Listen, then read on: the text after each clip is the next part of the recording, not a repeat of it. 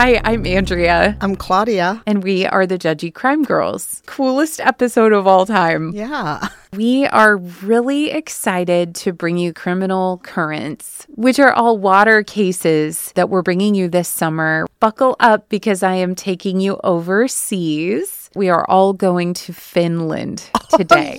Yes. My favorite. This case, there are so many suspects, so pay close attention. Okay. Pen and paper. I'm ready. Uh, it sounds like I need to keep track of names. There are four main people here that we're going to talk about, and then several suspects as well. On June 4th, 1960, 18 year old Nils Gustafsson was camping with friends in Espoo. They headed toward a popular campsite near Lake Bodom. So funny. Okay. I'm very familiar with this case. They headed toward a very popular campsite near Lake Bodom, about 14 miles from Helsinki, on their motorcycles. And the group included Seppo Boisman, his girlfriend, Anya Maki, and Neil's girlfriend, Mila Bjorklund. I'm like, why are these 15 year olds out with these 18 year old 18-year-old? boys? But maybe that's different over there. I don't know. It is. It is? It is. Well, uh, Europeans and Scandinavians in general, we're a little bit of a different breed.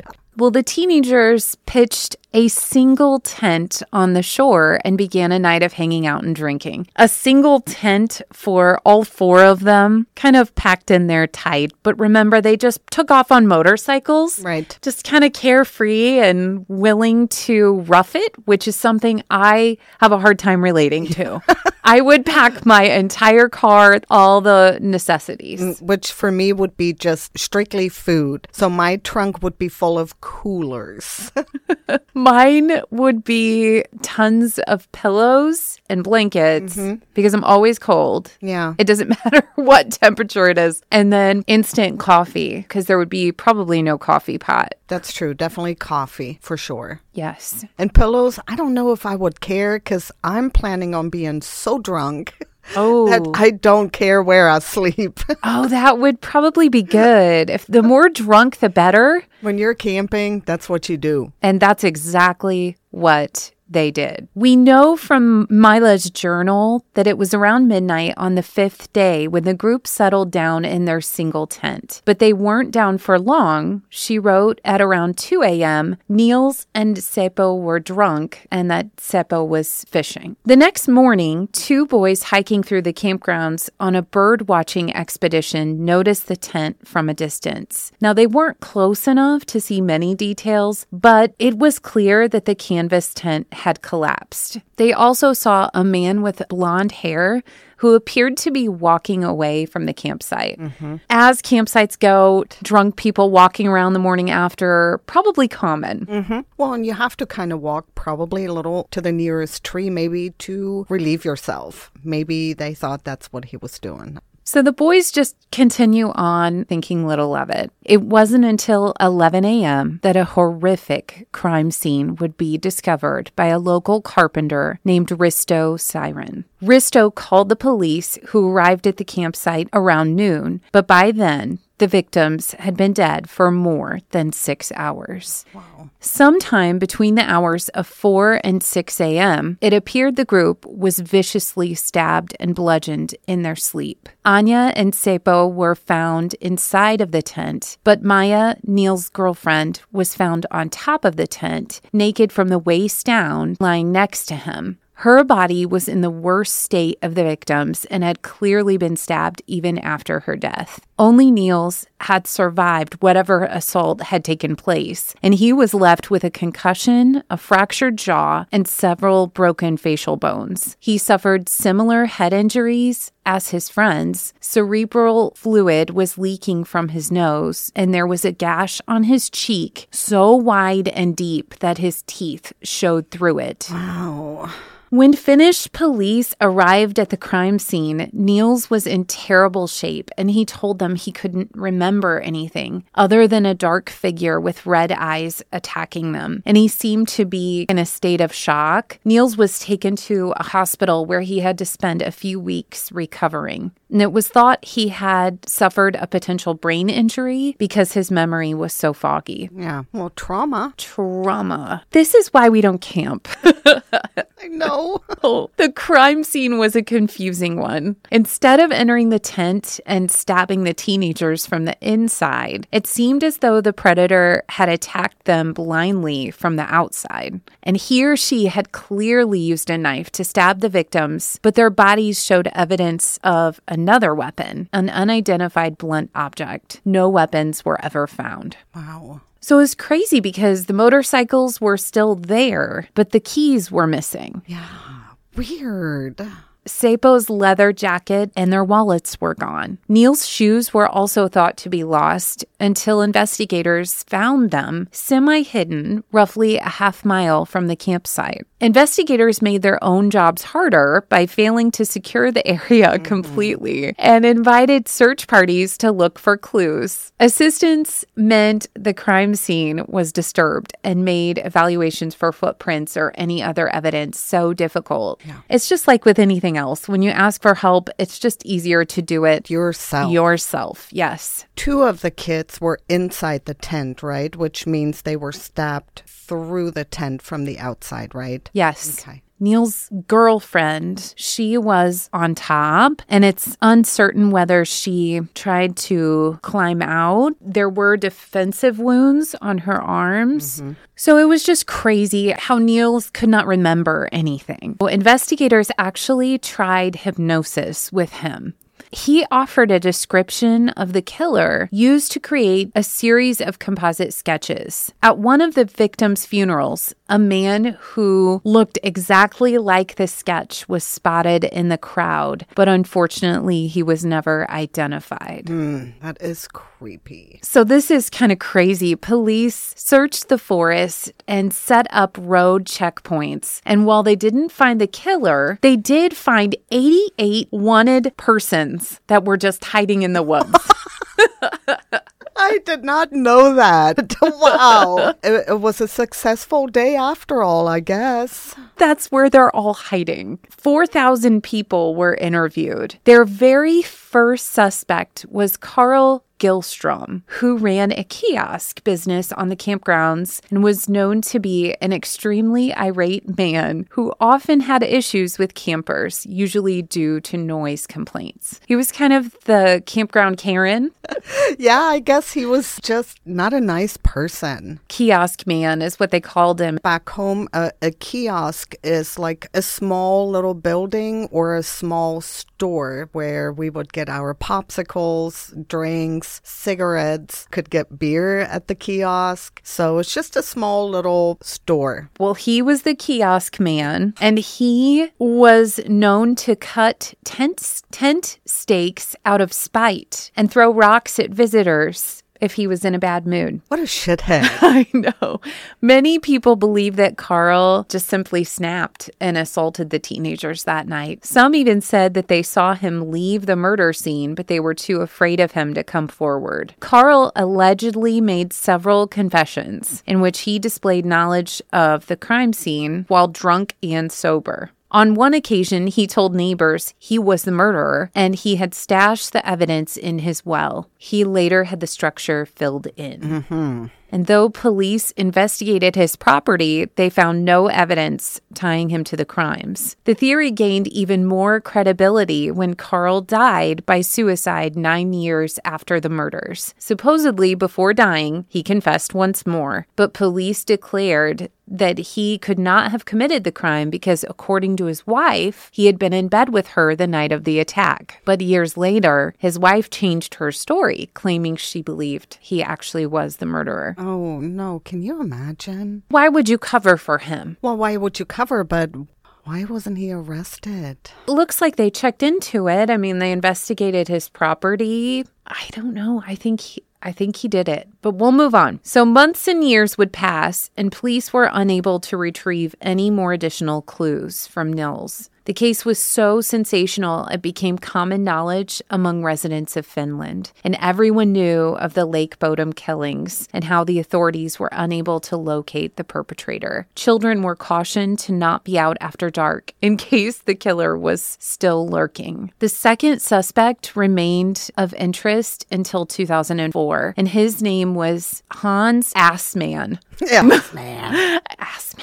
And he was rumored to be a former spy living near the shores of Lake Bodom. And over the years, he earned a reputation of being a recluse. There were rumors of him suspected of being involved in several murders, but none of the accusations stuck. Hmm. When you're known as a spy, I'm sure you probably Yeah. are. But really, was he a spy? Or did people just assume he was because he was hiding in his little cabin in the woods? I don't know if that's where he was hiding. I'm just saying he was a recluse. He was. Hans went into Helsinki Surgical Hospital the day after the attack with fingernails black with dirt and his clothes covered in red stains. Hospital staff reported that Hans was nervous and aggressive, but other than brief questioning, the police did not pursue him any further and said that he had a solid alibi. Well, where's the what? What are the red stains? Were they looked into? It was never investigated, despite doctors insisting that it was blood. Oh,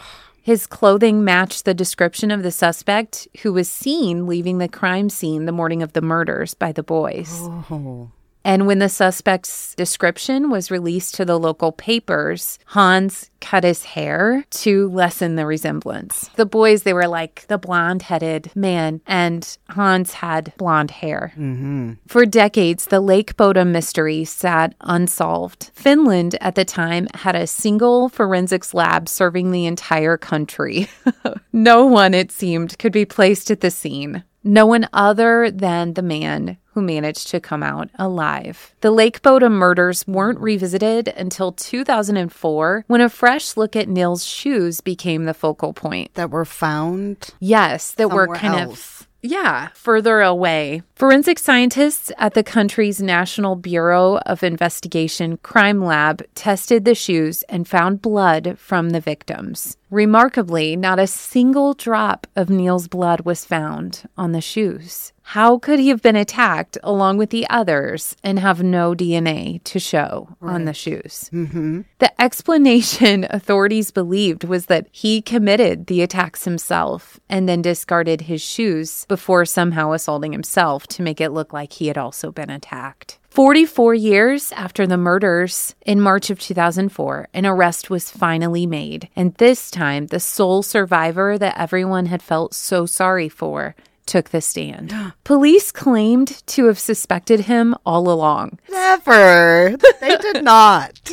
Police theorized that Nils could have been compelled to murder the three because of jealousy. Someone who was staying at a nearby campsite the evening of the murders testified in court that she saw Nils and Seppo loudly arguing and that Nils appeared to be drunk. Investigators speculated that Mila had rejected his advances, or maybe Nils believed Seppo was making a pass at her. Mm-hmm. And that would explain why she had been stabbed and hit more frequently than the others. Mm-hmm. The police believed Nils had been asked to leave the tent, possibly after a fist fight with Seppo, explaining the fractured jaw. Mm-hmm. He returned in a rage and went swinging with a knife through the tent until his friends were dead. He inflicted the rest of the superficial stab wounds on himself, tried to hide his shoes, and staged the rest of the crime scene and then laid there with his dead friends in the hopes of looking innocent. The district prosecutor in Espoo had enough faith in the story to bring charges against Nils with the potential for life in prison if he was convicted. But he clung to his innocence, and his lawyer argued that if they had gotten in a fight, Nils would have been too injured to viciously murder his friends, let alone walk more than half a mile round trip to hide his shoes. Mm-hmm.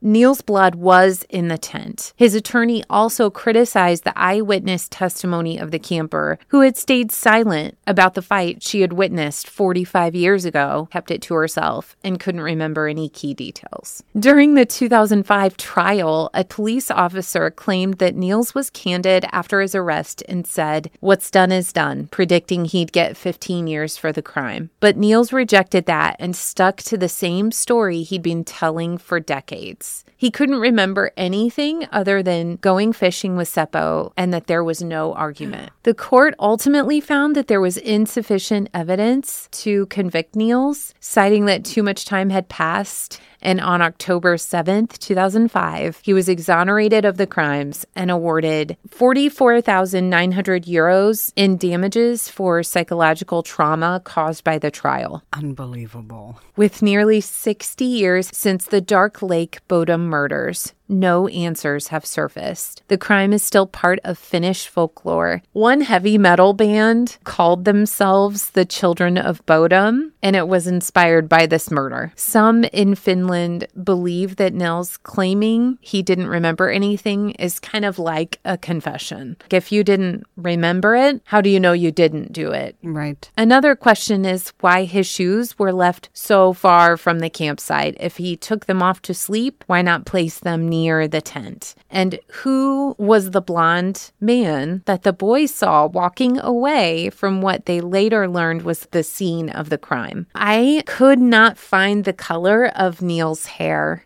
Um, But if he somehow worked up the nerve to stab himself in a staged attack, why wasn't there a blood trail leading to wherever he hid the knife? true. The Lake Bodom murders remain to be Finland's most horrifying and longest unsolved crime to date. Isn't that crazy? I mean, I would say Nils didn't have blonde hair by this picture when he was on trial. And I saw that picture too. You know, but kids' hair changes. Right. Or maybe it was frosted back then. We're talking 45 years ago. So his hair could have been lighter. Yeah, yeah, that's true. For sure, Hans was blonde. Yeah, because he quickly cut his hair. He did. He did. Where are their wallets?